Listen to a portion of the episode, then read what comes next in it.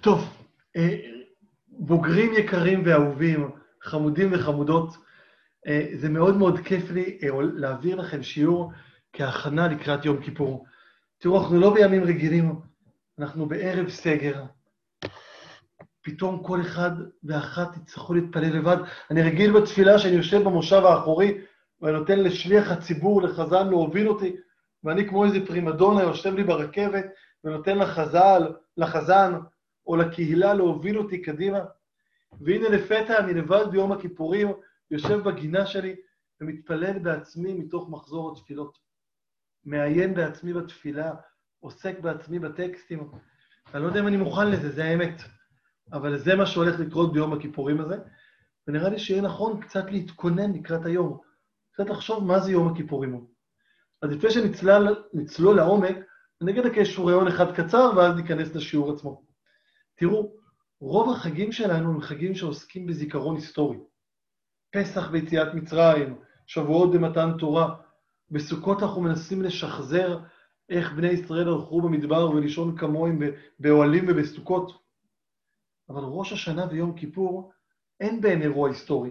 כן, המדרש אומר שבריאת העולם, או האדם, יום כיפור אולי חטא העגל, כפרה עליו, אבל זה, בפסוקים הם לא ימים היסטוריים. הם לא עוסקים בעבר. גם מי שלא מאמין שיצאנו ממצרים או שניתנה תורה בסיני, יום כיפור וראש השנה הם חגים שעוסקים בעתיד. הם לא עוסקים במה שהיה, אלא בשאלה מי אני רוצה להיות. וככאלה הם חגים כל כך אנושיים. הם אפילו לא חגים כאלה יהודים בראש השנה על פי המסורת, כל באי עולם נידונים. גם הסינים והצרפתים והפלסטינים, עם ישראל, עליו נאמר, אשרי העם יודעי תרועה. אנחנו יודעים את הסוד הזה ויכולים להתפלל ביום הזה. אבל זה יום שכל העולם נידון בו. זה יום הומניסטי, שבו האנושות עומדת מול עצמה וחושבת מהי עושתו ומהי עושה רע. למשבר הקורונה הזה, אולי הוא סוג של יום כיפור של החברה הישראלית. שוב פעם, קורה יום כיפור של החברה הישראלית במלחמת יום כיפור, שהיינו לא מוכנים צבאית. עכשיו השאלה אם אנחנו מוכנים מול המגפה, אם יש לנו נקידות חברתית. אז זה ככה איזושהי הקדמה על יום כיפור, כיום שעוסק בעתיד ובהווה ולא בעבר. ברשותכם אני אשתף מסך למצגת מטורפת שהכנתי. האמת היא שבאמת עבדתי עליה קשה. יפה. אז מה שאני רוצה שנעשה היום ברשותכם, זה לעסוק בפיוט וניתני תוקף. זה פיוט שנאמר בתפילת מוסף ביום הכיפורים, אה, ונותנים לו הרבה כבוד. הוא רגע לפני קדושה, שזה קטע מאוד מאוד מרכזי, אה, ורגע אחד אחרי, אה, לכבוד הפיוט, פותחים את ארון הקודש, ובסיומו סוגרים את ארון הקודש. ונראה לי שהדבר הכי נכון לעשות זה לפתוח בכך שנשמע את הפיוט הזה, המנגינה המדהימה של יאיר רוזנבלום, כפי ששר אותה הסולן של הגבעטרון. מה פתאום הגבעטרון בעמק יזרעאל, החילוני, יאיר רוזנבלום, משיר לשלום, מה פתאום הוא מלחין את ניתני תוקף, פיוט מהתפילה? על זה נדבר בעוד כמה רגעים. בואו נתחיל בלשמוע. זה מתחיל בצעקה, וניתנה, אז לא להיבהל. בואו נראה.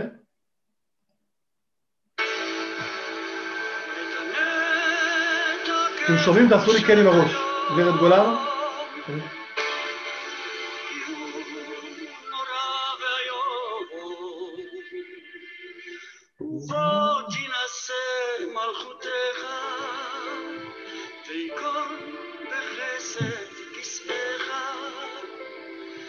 תשב עליו באמת, תשב עליו באמת. אמת כי אתה הוא דיין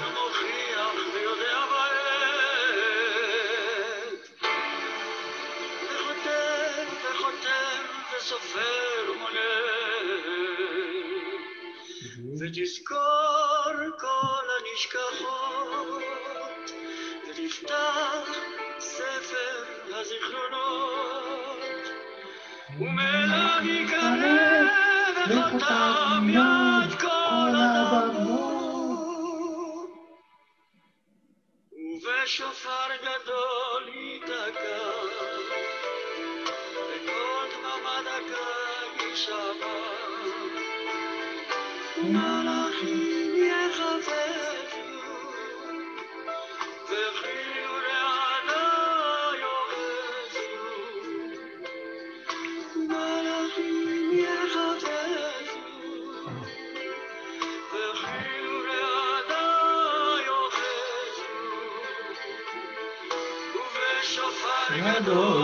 דקה, דממה דקה יישמע. קול דממה דקה, מה זה אומר?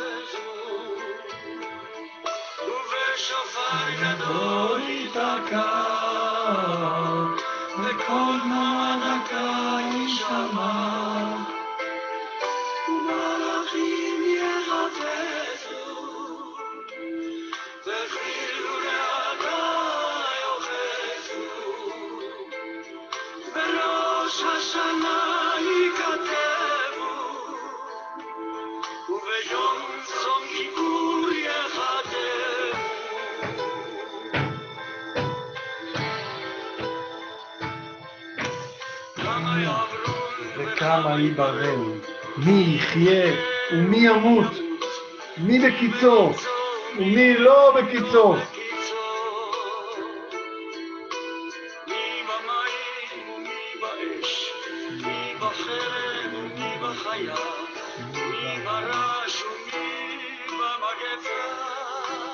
המגפה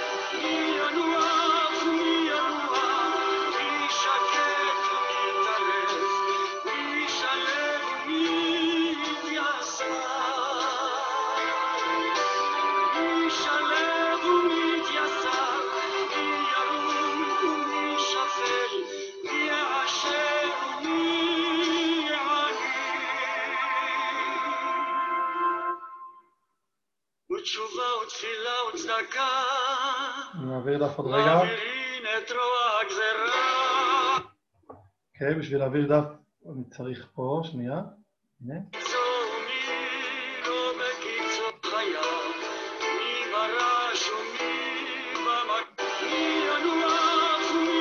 עוד רגע, עוד רגע זה מגיע, עוד רגע. עוד רגע.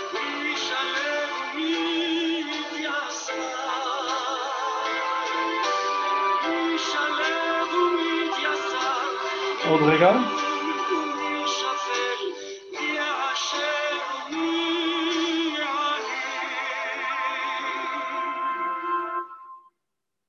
ותשובה ותפילה וצדקה מעבירים את רוע הגזרה.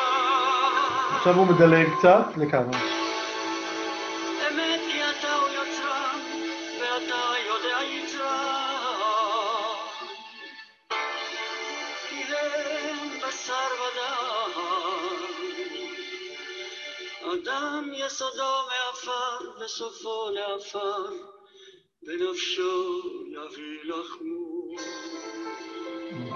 דועכת. משול והחרס הנשבר, וחציל יבש וחציץ נובל, וחצל עובר, וכענן כלל, וכרוח נושבת, וכעבר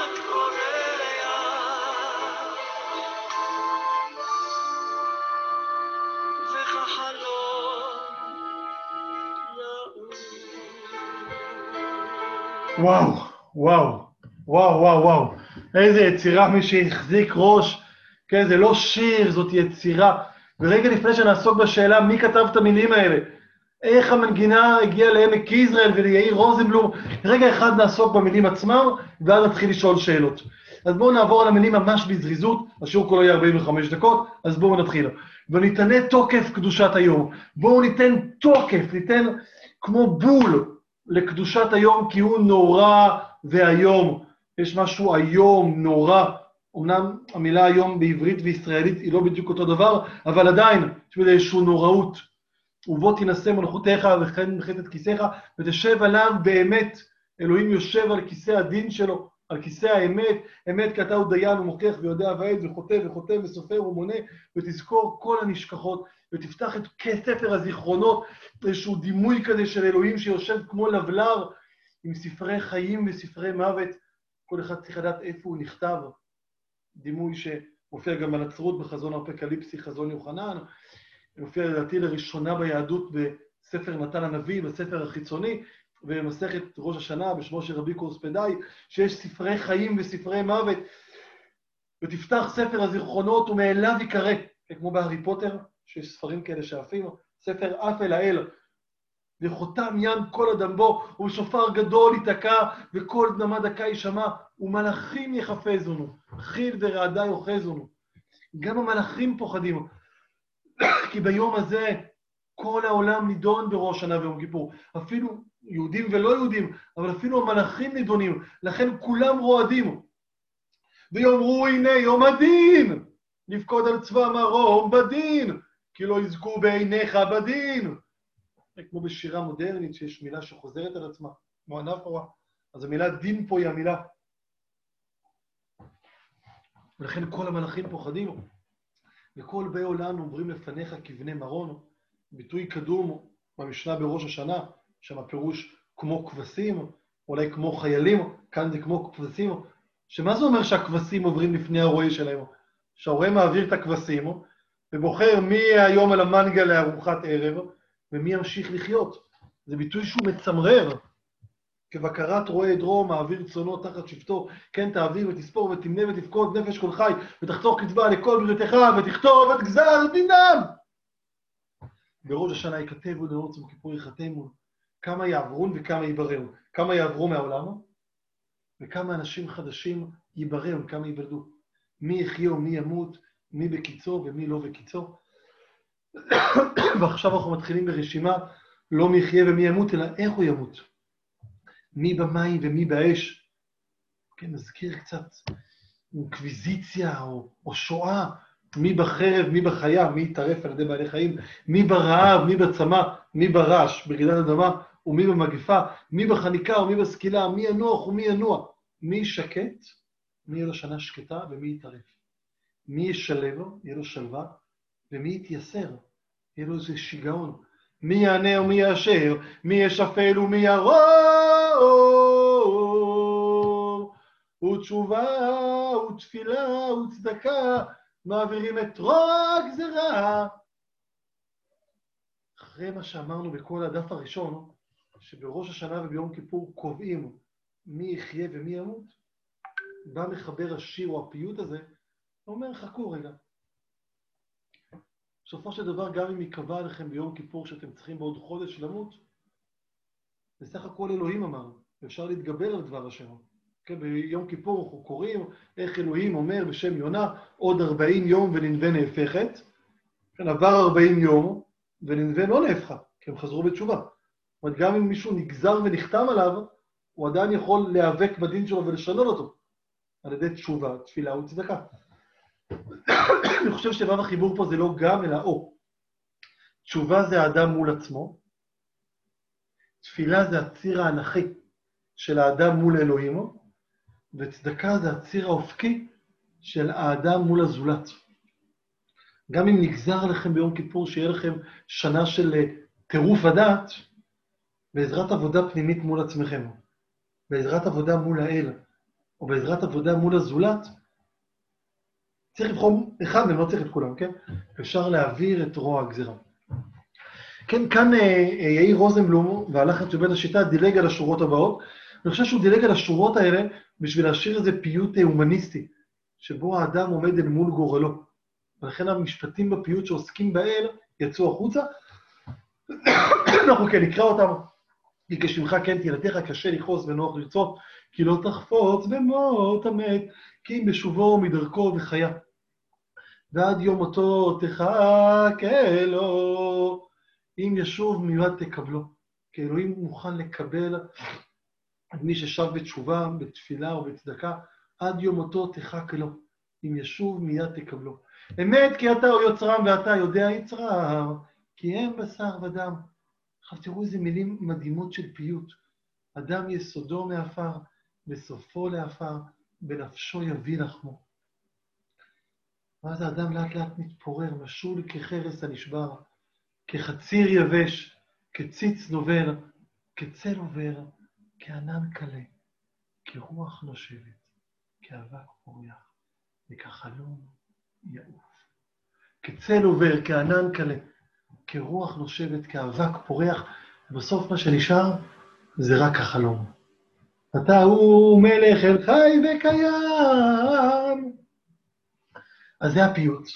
הפיוט הזה נמצא גם במחזורים האשכנזים, וגם בעדות המזרח, וגם בחלק מהנוסחים של בני תימן.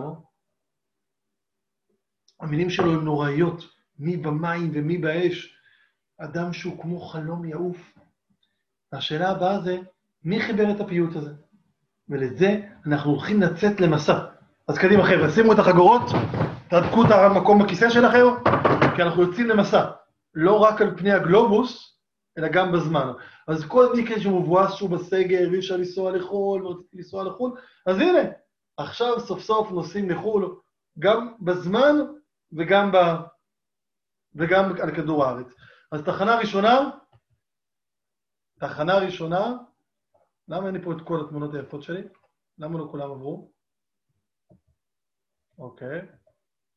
טוב, משום מה, נעשה שנייה סטופ שר, ננסה לשתף את זה עוד פעם, כי יש לי מצגת מטורפת עם אה, תמונות מטורפות. שמתי תמונות של וינה.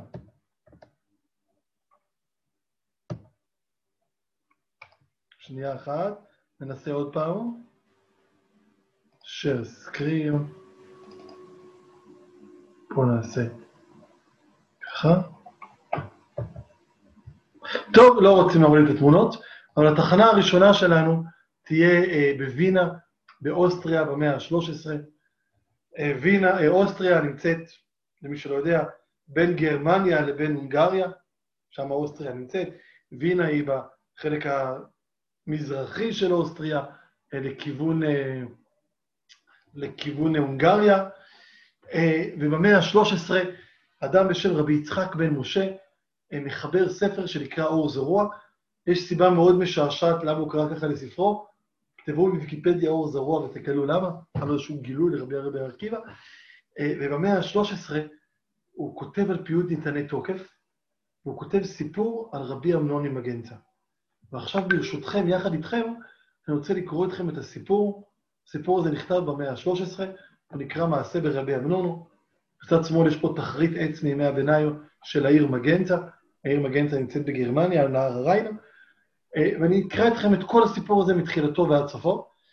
אה, הרבה מכם אה, למדו שהעברית נעלמה, ורק אליעזר בן יהודה חידש אותה במאה ה-20, אנחנו עכשיו נקרא טקסט בעברית כפי שהוא נכתב במאה ה-13. ככה הוא נכתב באוסטריה בעיר וינה במאה ה-13, זה לא תרגום מיידיש. שימו לב, פעם מישהו אמר לי שהרבה אנגלים מאוד מתקשים לקרוא שייקספיר, שייקספיר המאה ה-16, והאנגלית עברה שינויים ב-500 שנה האלה, בואו נראה אם אנחנו מסוגלים לקרוא עברית מלפני 700 שנה. אני אקריא. מעשה ברבי אמנון ממגנצה, שהיה גדול הדור ועשיר ומיוחס ויפה תואר, והחלו השרים וההגמון, ההגמון זה הבישוף האזורי, מבקש ממנו שיהפוך לדתם. הכוונה היא להתנצר. לפני 700 שנה קראו לזה להפוך לדתם. וימאן לשמוע עליהם, ויקי דברם אליו יום יום ולא שמע עליהם, ויפצר בו ההגמונו. ואז ביום אחד, ויאמר חפץ אני להיוועץ, ולחשוב על הדבר שלושה ימים. כן, עוד פעם, הסיפור שעכשיו אנחנו קוראים, זה סיפור שהאור זרוע מספר על איך נוצר פיוט ניתני תוקף. זה הסיפור שמאחורי הפיוט. ואומר רבי אמנון, אני רוצה שלושה ימים לחשוב על זה, אוקיי? את חותם מעליו, אמר כן. ויהי אח יצוא יצא מאת פני ההגמון, צם הדבר ללבבו, על אשר ככה אמר, שיצא מפיו לשון ספק, כאילו היה צריך שום עצה ומחשבה לכפור בעיניים חיים, ויבוא לביתו ולא אהבה לאכול ולשתות ונחלה, ויבואו כל קרוביו ואוהביו לנחמו, וימאן להתנחם, כי אמר ארד אל ניבי אבל שאולה, ויבק ויתעצב אל ליבו. הוא התעצב אל ליבו, איך הוא אמר להגמון, שבעוד שלושה ימים אולי אני אתנצר. והיא ביום השלישי, בהיותו כואב ודואג, וישלח ההגמון אחריו. ואומר לא אלך. ואוסף עוד עצר, שלוח שרים רבים ונכבדים מאלה, וימאן ללכת. ואומר אליו ההגמון, מהרו את אמנון להביאו בעל כורחו. וימהרו ויביאו אותו, ואומר לו, מה זאת אמנון? למה לא באת אליי למועד אשר יעצת, יעדת לי להיוועץ ולהשיב לי דבר ולעשות את בקשתי? ויען ואומר אמנון, אני את משפטי אחרוץ. כי הלשון אשר דיבר ותכזב לך, דינה לכותך. כי חפץ היה רבי אמנון לקדש את השם, אני כן, על אשר דיבר ככה. ויען ההגמון ויאמר, לא, לא, לא, כי הלשון לא אחתוך, כי היטב דיברה. אלא הרגליים אשר לא באו למועד אשר דיברת אליי, אקצץ. ואת יתר הגוף אייסר. ויצב הצורר ויקלצו את פרקי אצבעות ידיו ורגליו. ועל כל פרק או פרק היו שואלים לו, התחפוץ עוד אמנון להפך לאמונתנו? והוא אומר לו, ואז הם קוצצים לו את כל האצבעות של הידיים והרגליים. ויהי ככלותם לקצץ ציווה הרדשה להשכיב את רבי אמנון במגן, כלומר על קרש של עץ, וכל פרקי אצבעותיו בצידו, וישלחו לביתו. אחי נקרא שמו רבי אמנון, כי האמין בעין חי, וסבל על אמונתו איסורים קשים באהבה, רק על הדבר שיצא מפיו. אחר הדברים האלה קרב מועד והגיע ראש השנה. ביקש מקורביו לשאת אותו לבית הכנסת עם כל פרקי אצבעותיו. עכשיו נסו לדמיין שלתוך הבית כנסת נכנסת איזו גופה כזאת על אלונקה, ולידה בתוך קערה כל האצבעות ידיים ורגליים שלו. להשכיבו אצל השץ, אצל שליח הציבור, ויעשו כן. ויהי כאשר הגיע שליח ציבור לומר הקדושה וחיות אשר הנה, אמר רבי אמנונו, המתן מעט, ויקדש את השם הגדול. אומר רבי אמנון החזן, חכה רגע, אני רוצה להגיד משהו. ואז אמר, ובכן לך תעלה קדושה. כלומר שקידשתי את שמך, מלכותך וייחודיך.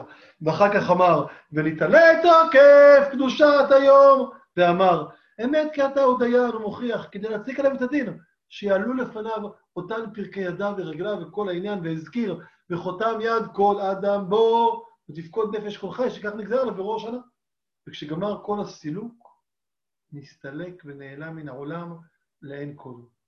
ואיננו, כי לקח אותו האלוהים. ועליו נאמר מרוב טובך אשר צפנת ליראיך. אחר הדברים האלה, אחר הדברים והאמת אשר הוא עלה רבי אמנון ונתבקש בישיבה של מעלה ביום השלישי לטהרתו, זאת שלושה ימים אחרי זה, נראה במראות הלילה לרבנא קלונימוס בן רבנא משולם, בן רבנא קלונימוס בן רבנא משה, בן רבנא קלונימוס, ולימד לו הפיוט. כי יש בעיה, בראש השנה אף אחד לא יכול לכתוב את הפיוט. לכן שלושה ימים אחרי זה הוא התגלה בחלום לאדם שנקרא קלונימוס בן רבנא, ואותו קלונימוס כתב את הפיוט. ולימד לו את הפיוט ההוא ונתנה תוקף קדושת היום, ויצא אליו לשלוח אותו בכל התפוצות הגולה, להיות לו עד וזיכרון, ויעש הגאון כן. וואו, איזה סיפור, אה? לא לספר אותו לילדים לפני השינה. נחזור עליו במילים שלנו. ההגמון אומר לרבי אמנון להתנצר, רבי אמנון בהתחלה אומר כן, אחרי זה אומר לא, כורתים לו את כל אצבעות ידיו ורגליו, ועל כל אצבע אומרים לו, אתה מוכן להתנצר? והוא ממאן, ואז הוא מגיע לראש השנה לתפילה, מקוצץ ידיים ורגליים, ומתוך תוכו מחבר את פיוט וניתני תוקף. פתאום המילים האלה, מי בחרב ומי באש, מקבלות משמעות. ואז הוא מתגלה בחלום לרב של מגנצה, לרב קולמינוס, ששולח את זה בכל הקהילות. הסיפור הזה במשך שנים היה הסיפור המרכזי של סיפור ונתני תוקף. אני אסביר מה הכוונה. סתם דוגמה, במחזור הצבאי של הרב גורן, מי שהשנה יהיה ביום כיפור בצבא, מתפלל מהמחזור של נוסח אחיו. אז ב, ב, במחזור הצבאי אין בכלל סיפורים, יש רק את התפילות וקצת פה לעמוד, פה לשבת. מתחת לניתני תוקף יש קו ומופיע הסיפור הזה. קטע, הסיפור הזה מופיע כי זה הסיפור. אם תפתחו שירונט, תכתבו וניתני תוקף, אז זה כתוב לחן יאיר רוזנבלום, ביצוע גבעתרון, מילים רבי אמנוני מגנצה. כי חלק מהסיבה שהפיוט הזה כל כך התקבל, זה בגלל הסיפור שמאחוריו. ומה השאלה שאותנו קצת מעניינת? זה האם זה סיפור אמיתי. כן, אם זה באמת קרה. אז אני אנסה קצת לענות. אז בשביל לתת תשובה, לא יודע למה שאני משתף חלק מהמצגת שלי נעלמה.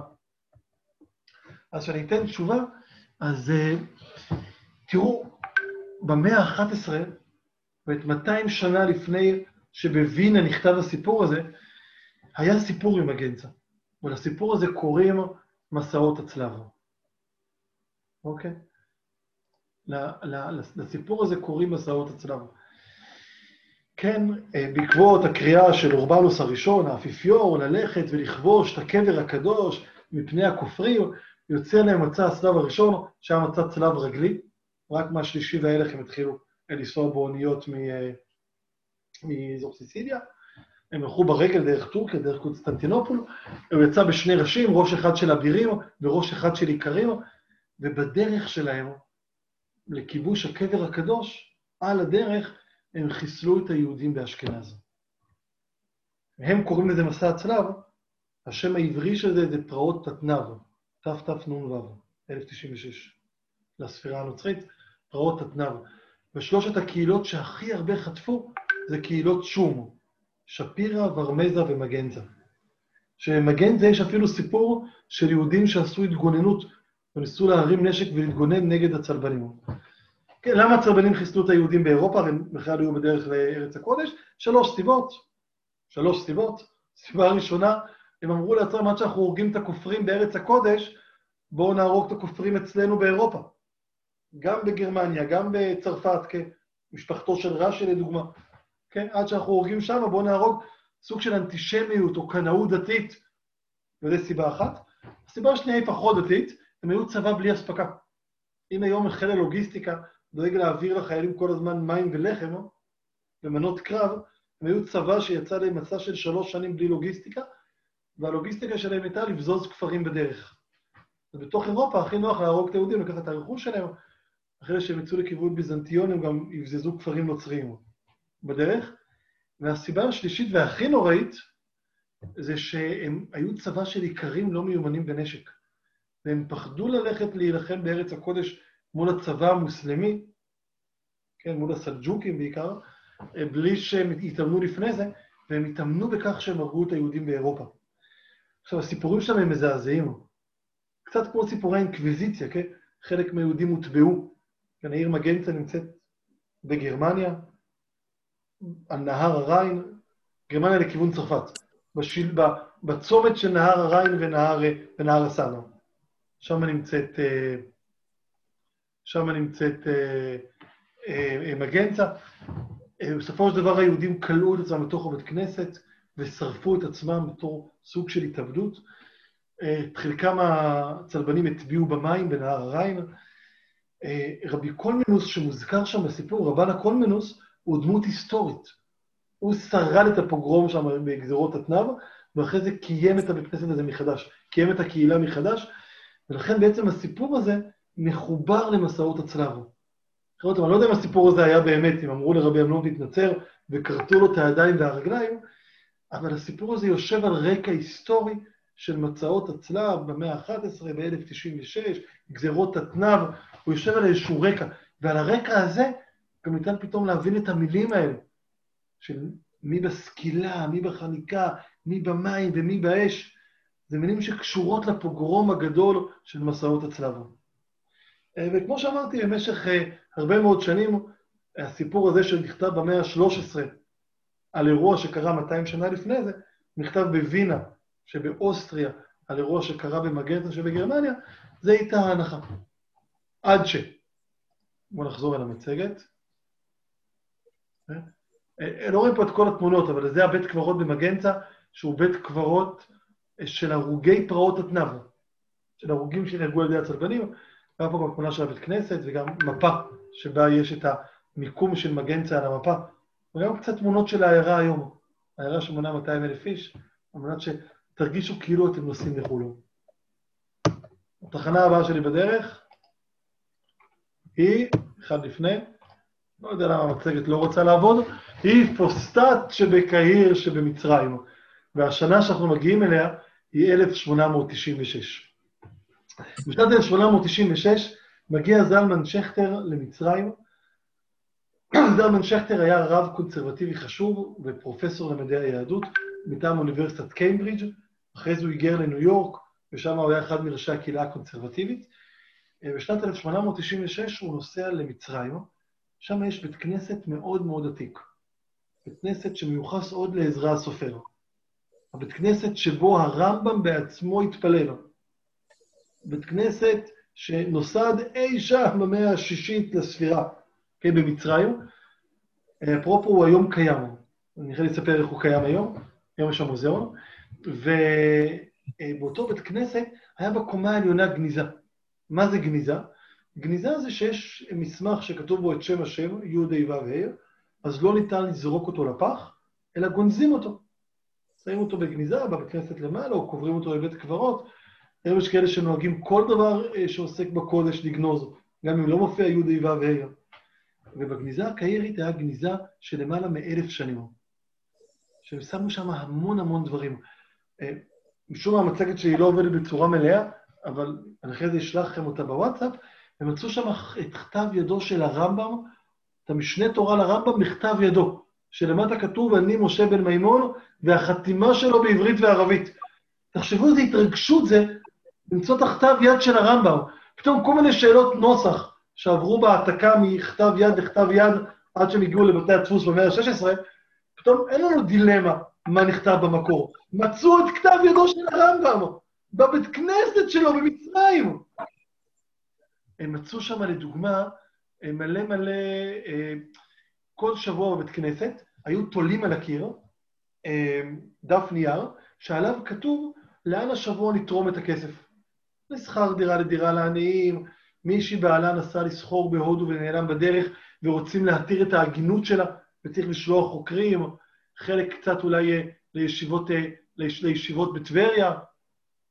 ויש לנו 150 שנה של הנייר הזה, כולל החור לנאץ, כל שבוע היה נייר אחר, לאן תרמו את הכסף. מה שמאפשר לנו לשחזר את הכלכלה בימי הביניים. לדעת כמה עולה נר, כמה עולה בקבוק יין, כמה עולה שכר דירה של דירה, כמה עולה בגד, כמה עולה ספר. איזה מידע עצור זה לכלכלנים היסטוריים. מצאו שם ספרים חיצוניים שעד אז מצאו אותם רק ביוונית, שהמקור העברי שלהם לא השתמר, ופתאום מצאו את ספר בן צירה בעברית, את המקור שלו. אורצו, עולם מטורף. זהו, במשך שנים אף אחד לא נגע בגניזה. היהודים האמינו שזה מגן עליהם ואסור לגעת, קצת כמו כתר הרם צורה. אוקיי, עוד שניה נדבר על, ה... על זה. המשנה תורה המקורי נמצא בוותיקן היום, מי ששואל, אבל נחתרו שם שניות לרמב"ם, אפשר למצוא אותו. בקיימברידג', אבל הוא נמצא גם במרשתת. עוד שניה אני אגע בקורא עם זה היום. בכל מקרה, הוציאו את כל הכתבים המטורפים האלה מהגניזה הקהירית, שזה מטורף. שנים לא נגעו בהם, א', כי האמינו שזה שומר עליהם, ב', הם האמינו באיזושהי אגדה, שיש שם נחש עם עין אדומה, שמאפנת כל מי שמתקרב. מדי פעם כל מיני נושאים גנבו משם קצת דפים, כל מיני אנשים עם רצון מחקרי, כמו אבן צפיר, נניח, שהיה חוקר יהודי, וזלמן שכטר שכנע אותם לפתוח את הגניזה הקהירית למחקר, בין השאר כי הוא היה רב, היה לו המלצה רבנית, הוא לא היה רק פרופסור מהאוניברסיטה, ומזל שהוא עשה את זה. כי אחרי זה, בעקבות מלחמת השחרור במבצע סיני, ההמון המצרי שורף את הבית כנסת. ובזכות זלמן שכטר שהוציא את זה לפני, הגניזה הקהירית לא נשרפה. זהו, לפני שנתיים המצרים בנו את הבית כנסת מחדש, או שלוש שנים, הם לא הסכימו לקבל כסף מישראלים, אבל הם נעזרו ביוצאי קהילת מצרים, יוצאי קהיר שגרים בארצות הברית. תורמים יהודים תרמו, והיום הבית הזה עומד על תילו ויש בו מוזיאון ליהדות מצרים. שמי שאי פעם ייסע לקהיר יכול לבקר במוזיאון הזה. כן, הרב יעקב נגן היה שם ותיאר את בודקה עם השמירה על המקום, אבל היום כנסת הזה הוקם מחדש. זהו. משפט אחרון לגבי הגניזה הקהירית, מכיוון שלא הצליחו לחקור אותה כדי המון המון חומר, אז אה, פרופסור אליסף שווקה, שנפטר השנה, יחד עם קרן פיינברג, הקימו את מכון גנזים, שסורק את הגניזה הקהירית ומעלה אותה למחקר לחוכמת ההמונים. יש שם גם איזושהי תוכנה שמנסה לחבר קטעי גניזה שונים בצורה אלקטרונית. זהו, דותן ארד בפייסבוק כמעט כל שבוע מעלה פוסט על חידושים מהגניזה. הוא קורא את הכתבים האלה שסרוקים בגנזים. תחפשו בפייסבוק דותן ארד. הוא למד איתי בעתניאל, דוקטור דותן ארד. הוא כל שבוע מעלה איזושהי אה, אנקדוטה אחרת מהגניזה הקהירית, דברים מצחיקים או מפחידים שהוא מוצא שם, אה, והיום מנסים לחקור את זה בכל העולם דרך שיתוף באינטרנט. כי לא סיימו לחקור את זה. ובאותה גניזה קהירית, מה מוצא זלמן שכטר ב-1896? הוא מוצא את פיוט וניתני תוקף. כתוב על קלף. קלף ניתן לתארך בעזרת פחמן 14. והקלף הזה מתוארך למאה השביעית לספירה. הוא נמצא בתוך מכלול בגניזה של פיוטים מהמאה השביעית, שישית וחמישית. מה שאומר שהפיוט הזה לא חובר על ידי רבי אמנון ממגנצה, במגנצה שבגרמניה, כמו שאמר האור זרוע בווינה שבאוסטריה, אלא זה פיוט ארץ ישראלי, שחובר או על ידי ינאי הפייטן במאה החמישית, או על ידי רבי אלעזר הקליר במאה השישית. יכול להיות שחלקכם חושבים שהיה אלפיים שנות גלות ולא גרו יהודים בארץ אלפיים שנה, במאה, עד המאה השביעית לספירה היה רוב יהודי בארץ ישראל. התלמוד הירושלמי נכתב אז בארץ, לא בירושלים, בירושלים לא גר שום יהודי, הוא נכתב בטבריה, באוניברסיטה קוראים לו התלמוד הארץ-ישראלי. הוא נקרא ירושלמי על שם כבודה של ירושלים, והניקוד הומצא בטבריה והפייטנים, כן? זאת אומרת, היה פה עדיין יהודים שגרו כאן, והיום אנחנו יודעים שפיוט ניתני תוקף הוא בעצם פיוט קדום יותר. בואו ננסה לסכם עד כאן, אה, ונלך לעוד איזה נקודה קדימה. קצת מעצבן אותי שהמצגת הסופר מושקעת שלי. אז היום אנחנו יודעים שזה פיוט קדום מטבריה, יש פה תמונה של טבריה העתיקה. אחד מהפשעים שעשינו, שאחרי ששחררנו טבריה ב-48', הרסנו את העיר העתיקה שם. ולכן אין עיר עתיקה בטבריה כמו שיש בירושלים. אין סמטאות. פה יש תמונה במאה ה-19. סיכום עד כאן, חובר במאה השישית בטבריה על ידי אחד הפייטנים, אולי רבי אלעזר הקליר, במאה ה-11 במסעות הצלב, הפיוט הזה קיבל משנה תוקף. מי במים ומי באש, מי בקיצו ומי לא בקיצו. הספר אור הזרוע מחבר את זה לסיפור של רבי אמנון ממגנזה, סיפור שהוא אמיתי או מבוסס על סיפור אמיתי, ומשם במחזור הראשון שהודפס, לא דיברנו על זה, אבל איך שהודפס המחזור הראשון, זה הודפס בתוך תפילת יום כיפור, כפיוט של רבי אמנון, אה, אה, בכל, בכל המחזורים. כן? אה, זהו, במאה ה-19 גילינו שזה פיוט קדום יותר. אבל שאלה מעניינת זה לא מה קרה לפיוט בעבר. לא לחזור למאה ה-13 וה-11 והשישית, אלא ללכת קדימה בזמן. והפיוט הזה, כן, שתמונות לא עומדות פה, והפיוט הזה הולך גם, אה, גם קדימה, גם קדימה. בשנת 1902, בווינה, אם התחלנו את המסע שלנו בווינה, עם סיפורו של רבי אמנון ממגנצה, אנחנו נחזור לווינה. נמצא לו בחור נמרץ בשם בנימין זאב הרצל. ב-1902 בנימין זאב הרצל כותב ספר שנקרא אלט נוילנד, ארץ חדשה ישנה. באותה שנה שהוא כותב את זה ב-1902, סוקולוב מתרגם את הספר לעברית, נחום סוקולוב, אומר חדש וישן ביחד, ישן זה כמו תל עתיק, חדש זה כמו אביב, וקורא לאלט נוילנד תל אביב. עיר שמופיעה בספר יחזקאל כעיר בבבל, בבבילון. כשאחוזת בית גדלה, בוחרים לקרוא לה על שם ספרו של הרצל, אלט נוילנד. עיר שהיא גם ישנה וגם חדשה, שיר, שיר שהוא עתיק מיין ומתוק מדבש. שיר שהוא כבן אלפיים, ובכל יום חדש. גם עתיק וגם חדש, תל אביב, אלט נוילנד. והספר אלט נוילנד נגמר במשפט הכי מפורסם של הרצל. אם תרצו, אין זו אגדה. איך זה משפט כזה מפורסם? הוא מופיע על הכריכה של הספר. תסתכלו על הוצאה של אלט נוילנד, הוצאה ראשונה, מופיע בגרמנית, אם תרצו אין זו אגדה, או בתל אביב בעברית, אם תרצו אין זו אגדה. הרצל הבין שזה המוטו של הספר. אבל מי שיקרא את. כל הפסקה האחרונה באלטנוילן, פתאום יגלה שם את פיוט וניתני תוקף. לא מאמינים לי? היו מוכנים. הנה זה מה? זו תמונה של סוקולוב, ועכשיו אני אקריא לכם את חנן פורת ב-2005, כי הרעיון שייך לו. אני צריך להקטין את התמונה. היי, היי. אני רוצה לפתוח דווקא בכמה מילים מתוך דברים שכתב חוזה המדינה ביומנו לפני צאת ספרו על תנועלן גאור. הדברים נכתבו במקור בגרמנית, אבל התרגום שלהם הוא לא פחות נמדימו. הוא כותב כך: כידוע, אם לא תרצו, הרי כל מה שסיפרתי לכם בזה, אגדה היא, ותישאר אגדה. ואז כשהוא שולח את ספרו לאור, הוא פונה לספר כמו אל ילד שיוצא אל העולמו. וכך כותב הרצל בסוף אלטנוילן. מבעד לאיבה ולסילופים, יהיה לך לאחוז דרכך כמבעד ליער אפלו. אבל אם אלה אנשים טובים תבוא, זאת אומרת, אתה הספר, אתה צריך לשמור על עצמך. אבל אולי תתגלגל לאנשים טובים, שא נא ברכה להם בשם אביך מחוללך. אבל עיקר תפיסת החלום נמצא בהמשך דבריו.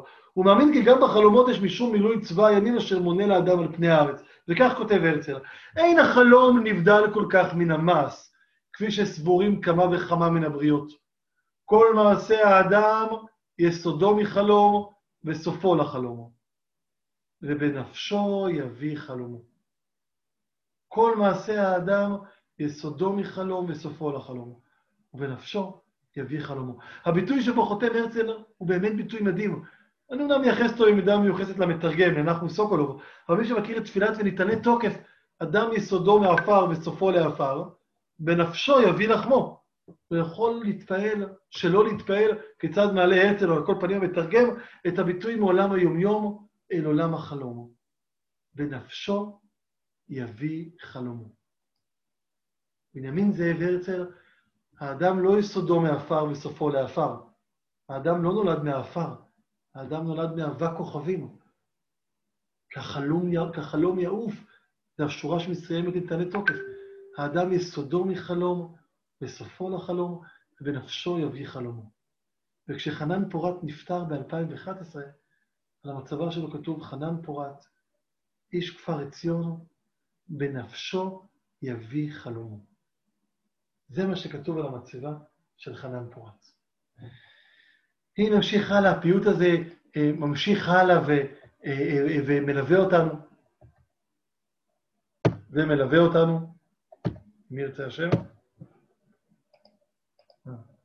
כן.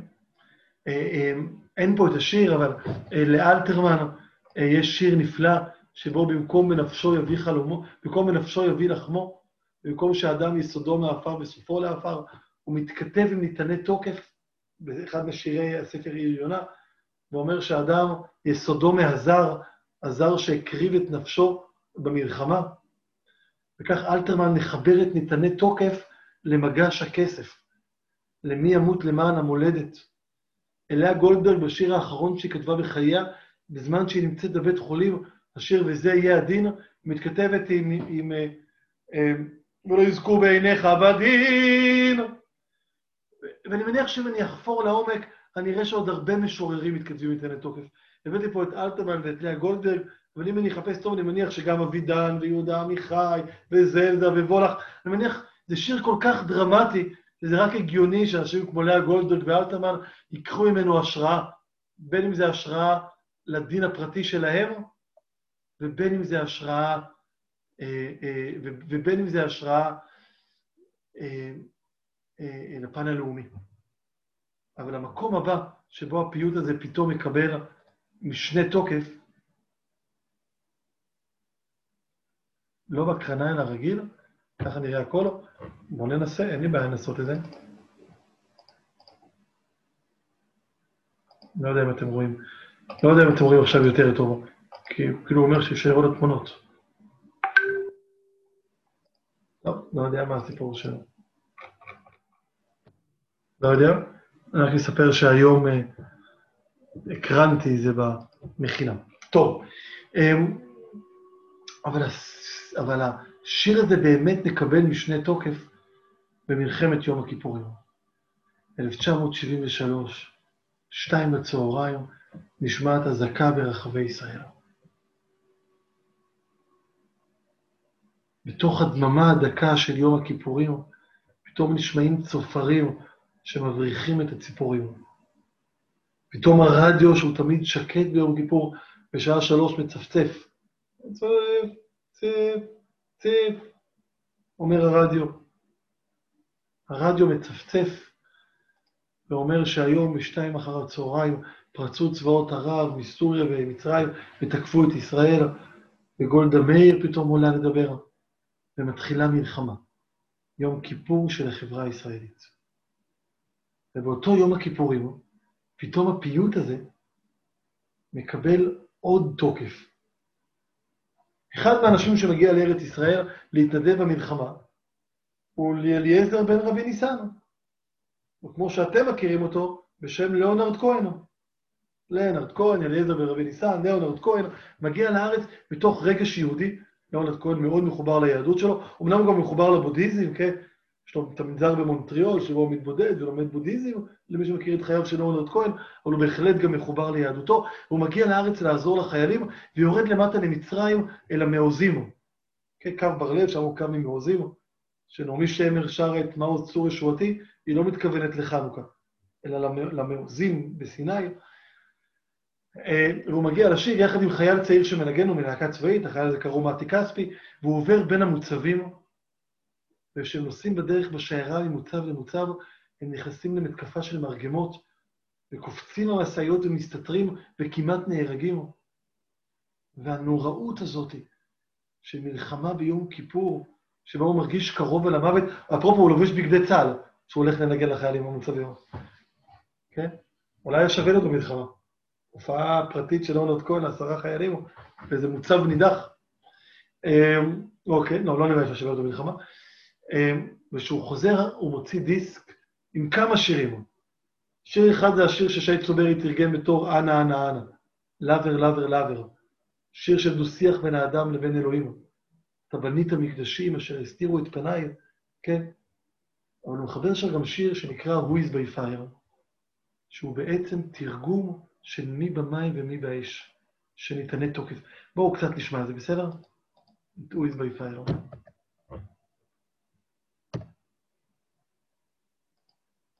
הנה, בואו נשמע. אני אשים פה, יש פה את המילים באנגלית, בצד ימין את... אה.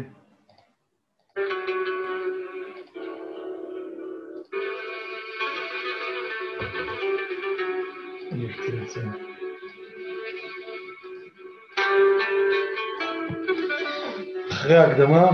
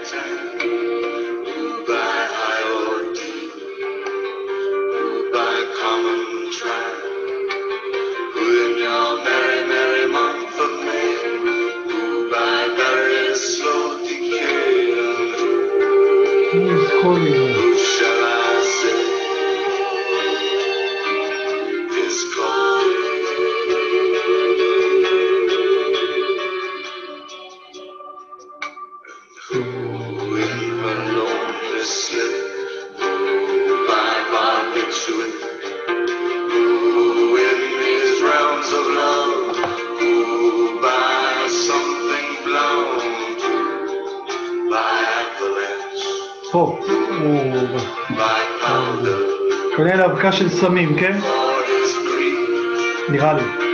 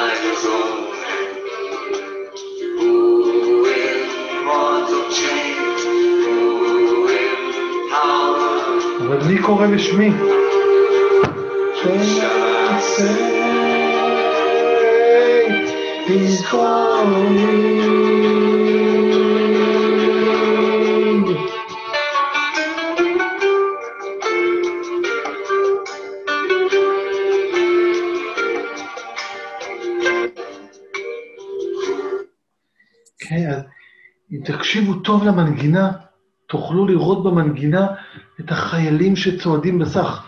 דום, דום, דום, דום, דום. או לראות את הכבשים שצועדות כבני מרון, מי יחיה ומי ימות, מי במים ומי באש. ובסיום השיעור נשלח לכם קישור של שלומי שבן, שמבצע את השיר הזה בעברית, ומחבר אותו עוד יותר למטעני תוקף.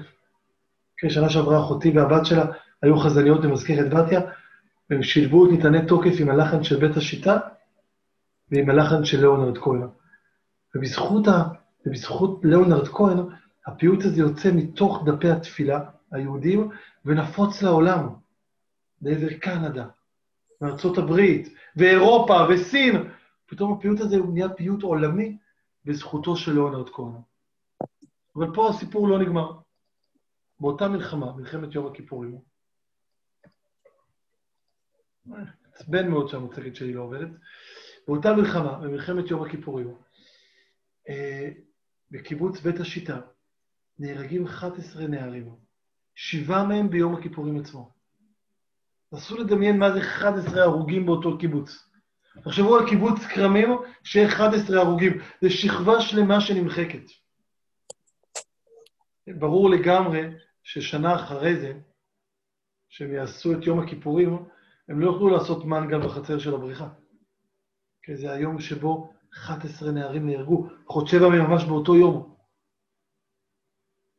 זה ממש טראומה. תראו, השיר הכי מפורסם שחובר לסיפור בית השיטה, נראה לי בפשטות, זה השיר החיטה צומחת שובה.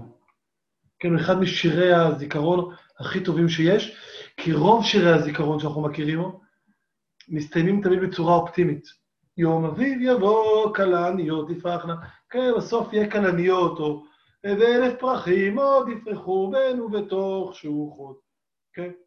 כמו שדות פלנדריה, שיר מפורסם על מלחמת העולם הראשונה, שעוסק בכך שבסוף יהיה פרחים. השיר החיטה צומחת שוב, שעוסק ב-11 ההרוגים מקיבוץ בית השיטה, הוא שיר שמסתיים בסימן שאלה, ולא, ב, ולא בסימן קריאה אופטימי.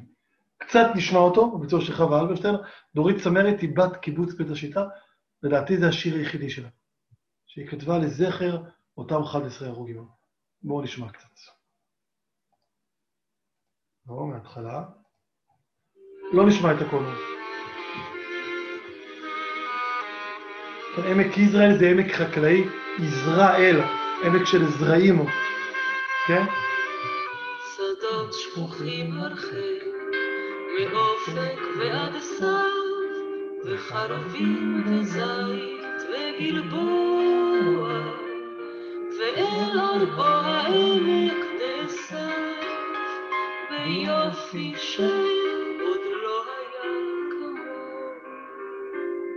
זה לא אותו העמק, זה לא אותו הבית, אתם אינכם ולא תוכלו לשוב.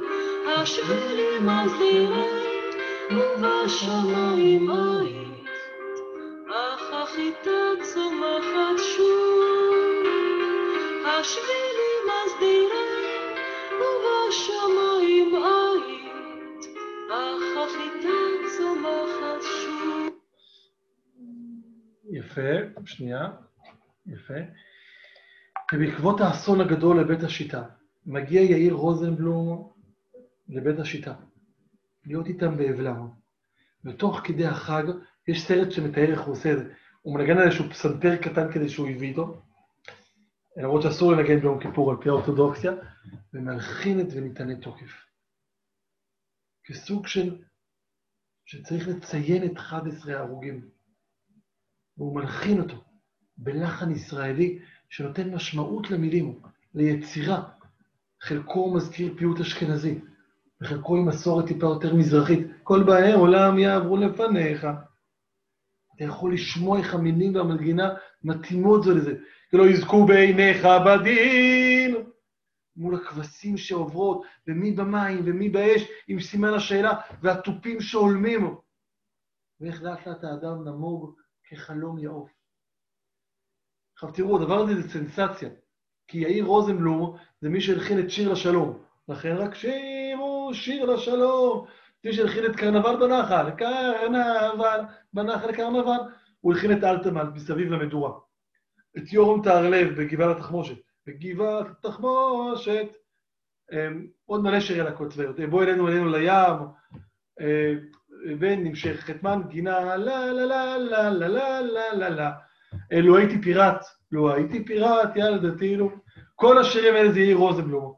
ופתאום אותו יפה הבלורית והתואר מתל אביב, מהלהקות הצבאיות, פתאום מתחבר לטקסט עתיק של ניתני תוקף. החיבור הזה בין יהדות לבין ישראליות.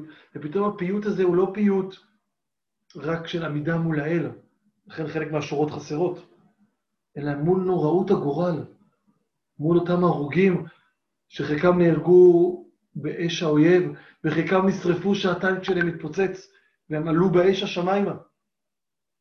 והפיוט הזה יוצא מתוך מחזורי התפילה, לעבר החברה הישראלית. זאת אומרת שבמלחמת יום הכיפורים, הפיוט הזה יוצא פעמיים. פעם אחת הוא יוצא לעבר העולם בזכות ליאונרד כהן, ופעם שנייה הוא יוצא לעבר החברה הישראלית בזכות וניתני תוקף של יאיר רוזנבלום. זהו, תופעה. עוד לפני זה הפיוט הזה היה מוכר, אמרתי, אלתרמן התכתב איתו, לאה גולדברג, אבל הוא יצא להמונים, לא רק למשוררים ולאנשי הספר, בזכות מלחמת יום הכיפורים. זהו, משפט אחרון מעניין, ב-2008 הזמר אברהם פריד, זמר חסידי, חבדניק, שר את השיר הזה בדיסק שהוא מוציא, לא דיסק, לדעתי, היה עוד קלטת או משהו, אולי כן דיסק, כן, שהוא מוציא לימים נוראים, ובעקבות זה שהוא שר את זה, על אף שזה לחן חילוני קיבוצניקי של הגבעתרון, הלחן הזה פתאום מגיע גם לחצרות החסידיות. ופתאום אפשר למצוא בית מדרש חרדי ששר הלחן של יאיר רוזנבלום. חלק מהאדמו"רים שמעו את השיר, וככה מספרים, שאמרו שהלחן הזה יונק מהאלוקות עצמה, אבל פתאום זה נהיה גם במגזר החרדי, בזכות אברהם פריד, שיאיר רוזנבלום הלחין את השיר, הוא הביא אותו לגבעתרון, ובעיקר לסולן שלהם, חנוך אלבלק, הוא עצמו אדם מעניין, מיוצא טורקיה, מדינות המזרח כאילו, שגר בקיבוץ בית השיטה, שהוא אח שכול. אחיו עלה באש השמיימה בקרבות על ירושלים במלחמת השחרור. ובעקבות זה, כילד חוץ הוא יצא לבית השיטה, וכשנותנים לאח שכול לשיר את השיר הזה, זה גם עוד איזושהי משמעות. זהו, חנוך אלבלק, שהוא הסולן, שקודם שמעתם את השיר הזה, נפטר בשנה שעברה. וכשהוא נפטר, אז בהספדים כמעט כולם דיברו על שרגע השיא שלו זה החזנות שלו בניתני תוקף. אז אני רוצה לסכם ולקרוא טקסט אחרון, אנחנו ממש בסיכום של השיעור. אז זה שירים של יאיר רוזנבלום, ללא תמונה שלו. כן, אז אני מסכם את השיעור, פיוט שהתחיל אי שם בטבריה במאה החמישית, והתגלגל לפוסטט שבקהיר, שם הוקם בית ספר, כנסת עזרא במאה התשיעית לספירה. התגלגל שם לגניזה וקיבל משנה תוקף בעקבות מסעות הצלב בגזרות התנ"ב, סיפור רבי אמנון עם מגנצה, ונכתב בספר במאה ה-13 באור הגנוז, ומשם הגיע למחזורי התפילה, עד שהתגלה מחדש בגניזה הקהירית. ובנימין זאב הרצל השתמש בו לסיום של אלטנוילנד, ואלתרמן הפך אותו לסוג של מגש כסף, ולאה גולדברג לסוג של עמידה בדין, ובעקבות מלחמת יום הכיפורים, הפיוט הזה פורץ אל החברה הישראלית. פורץ לחברה הישראלית בזכות יאיר רוזנבלום ולהקת הגבעתרון. ובעקבות ליאונרד כהן הוא מנגיש את זה לעולם והוא פורץ לעולם. אחרי זה אברהם, ש... אברהם פריד שר אותו. אה, הזכרתי את חנן פורת, שעל מצבתו ביקש שיכתבו בנפשו יביא חלומו, וחנוך אלבלק שנפטר בשנה שעברה בקיבוצו בית השיטה. ולסיכום של השיעור, אנחנו נקרא כתבה קצת ארוכה של יאיר שלג, אני אקריא אותה, ובסיומה נשמע פעם אחרונה ניתני תוקף, ואז גם יהיה זמן לשיח רעים. אז בואו נקרא את זה רגע. צריך לזוז שנוכל לקרוא. שנייה, נעשה ככה פשוט. אה, זה מתוך אה, סדרת כתבות בעיתון הארץ, שבה ביקשו מאנשים לבחור מה הפיוט האהוב עליהם. כן, משולמית אלוני, מדוד גרוסמן, מכל מיני אנשים שיגידו מה הפיוט האהוב עליהם, ויאיר שלג בחר את הפיוט וניתני תוקף. ואז נדדה המחשבה אל וניתני תוקף. והיה לי ברור שאחרי הכל זה פיוט הימים הנוראים שלי. בשנים האחרונות התפרסם הפיוט הזה גם בקרב אלו שאינם פוקדים את בית הכנסת, בתפילות מוסף של הימים הנוראים, שבהם הוא נאמר, או לא בתפילות הימים הנוראים בכלל. וזאת כמובן בשם הלחן המדהים שחיבר לו יאיר רוזנבלום, שהפך להמנון תוכניות הרדיו בערב יום הכיפורים. עוד נגיע למגינה עוד בהמשך. אבל צריך לומר מיד שאינטרנט תוקף מצמרר אותי כבר שנים ארוכות, הרבה לפני שהמנגינה הזו נודעה בציבור, פשוט בגלל המילים שלו. אם ראש השנה ויום הכיפורים נחשבים אצלנו כימי הדין השנתיים, הימים שבהם אנחנו עומדים למשפט אצל בורא עולם על מעשינו בשנה שחלפה, ובהם ייקבע גורלנו, אין כמו ניתני תוקף כדי לבטא זאת בצורה הפשוטה והמצמררת ביותר. וניתני תוקף קדושת היום, כי הוא נורא ואיום. שופר גדול ייתקע, כל דמה דקה יישמע. מלאכים יחפשו ויאמרו, הנה יום הדין, יפקוד הצבא מרום בדין. מה עוד צריך כדי לחוש את אימת הדין? הרי בעצם מספיק היה לומר את ניתני תוקף כדי למצות את כל מה שראש השנה אמור לומר. אבל ניתני תוקף הוא לא רק פיוט דתי, אלא גם שירה אנושית נשגבה. גם אדם אתאיסט לחלוטין שאין לו תחושת עמידה לפני בורא עולם, לא בראש שנה ולא בשום יום אחר, לא יכול להתכחש לחוויה האנושית הבסיסית של עמידה בפני הגורל. עמידה שבה כל אחד מאיתנו עומד בכל יום מחייו, שעה-שעה בפני השאלה הנוקבת, מי יחיה ומי ימות. כשחושבים על עוצמת המילים, ברור לגמרי מאין נולד הייחוס של הפיוט לרבי אמנון ממגנצה, איש המאה העשירית, האמת שה-11, שאמר אותם לכאורה לפני מותו. חוקרי ימינו מפקפקים באמיתות הסיפור, אבל גם אם אינו אמת, מן הראוי שיהיה אמת. מן הטעם נראה מתאים שמילים נוקבות כאלה כתבו על ידי אדם העומד בפני חוויה עזה של קרבה למוות, של עמידה בפני הגורל המחכה לכולנו. המילים הללו, כאמור, עומדות בפני עצמם. ומבחינה זאת גם הניגונים הישנים שבהם נאמרו רואים לגמרי. ובוודאי שהלחן שכתב יאיר רוזנבלום מעניק להם יתר משקל, משתי סיבות. קודם כל זאת יצירה, ולא המנגינה, שמהווה דוגמה מופלאה של התאמה בין מילים למנגינה. הלחן חודר למהותן של המילים, לקצב התפתחותו של הפיוט, ומבטא את זה בתווים. הוא מתחיל בקול תרועה רמה, כראוי להכרזה, תוקף קדושת היום, וממשיך בקול דממה דקה. כשהמילים מדברות הכל בעולם ועוברות כבני מרון, הלחן נותן לך להרגיש את המעבר הזה. גם בשיאה של הדרמה, מי יחיה ומי ימות. הגורם השני לעוצמתה של היצירה כבר לא טמון בעצמה, זה בהקשר הרחב שלה. המתפלל או המאזין יודע שהיצירה נכתבה לזכר 11 קיבוץ בני השיטה שנהרגו במלחמת יום הכיפורים. יודע שהמלחין הוא המלחין באי הידיעה של שירי הלקות הצבאיות, שהם עצמם משיאי היצירה הישראלית. המתפלל הזה לא יכול שלא להתמלא ברטט, לנוכח החיבור האלטרנטיבי שקרה ביצירה הזאת בין יהדות לישראליות.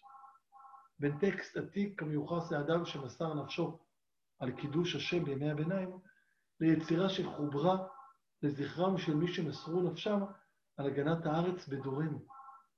בין תפילה שהיא שיאה של קדושת הימים הנוראים, למלחין המזוהה עם התרבות החילונית. אם יש סיכוי לחיבור בין יהדות לישראליות, וזה החיבור החשוב ביותר ליהודים החיים היום בישראל, אין לו היום סמל משמעותי יותר מאשר השורה הבאה. וניתני תוקף. מילים, רבי אמנון ממגנצה. לחן, יאיר רוזנבלום. אז חברים, אה, שנייה אחת, סטופ שר.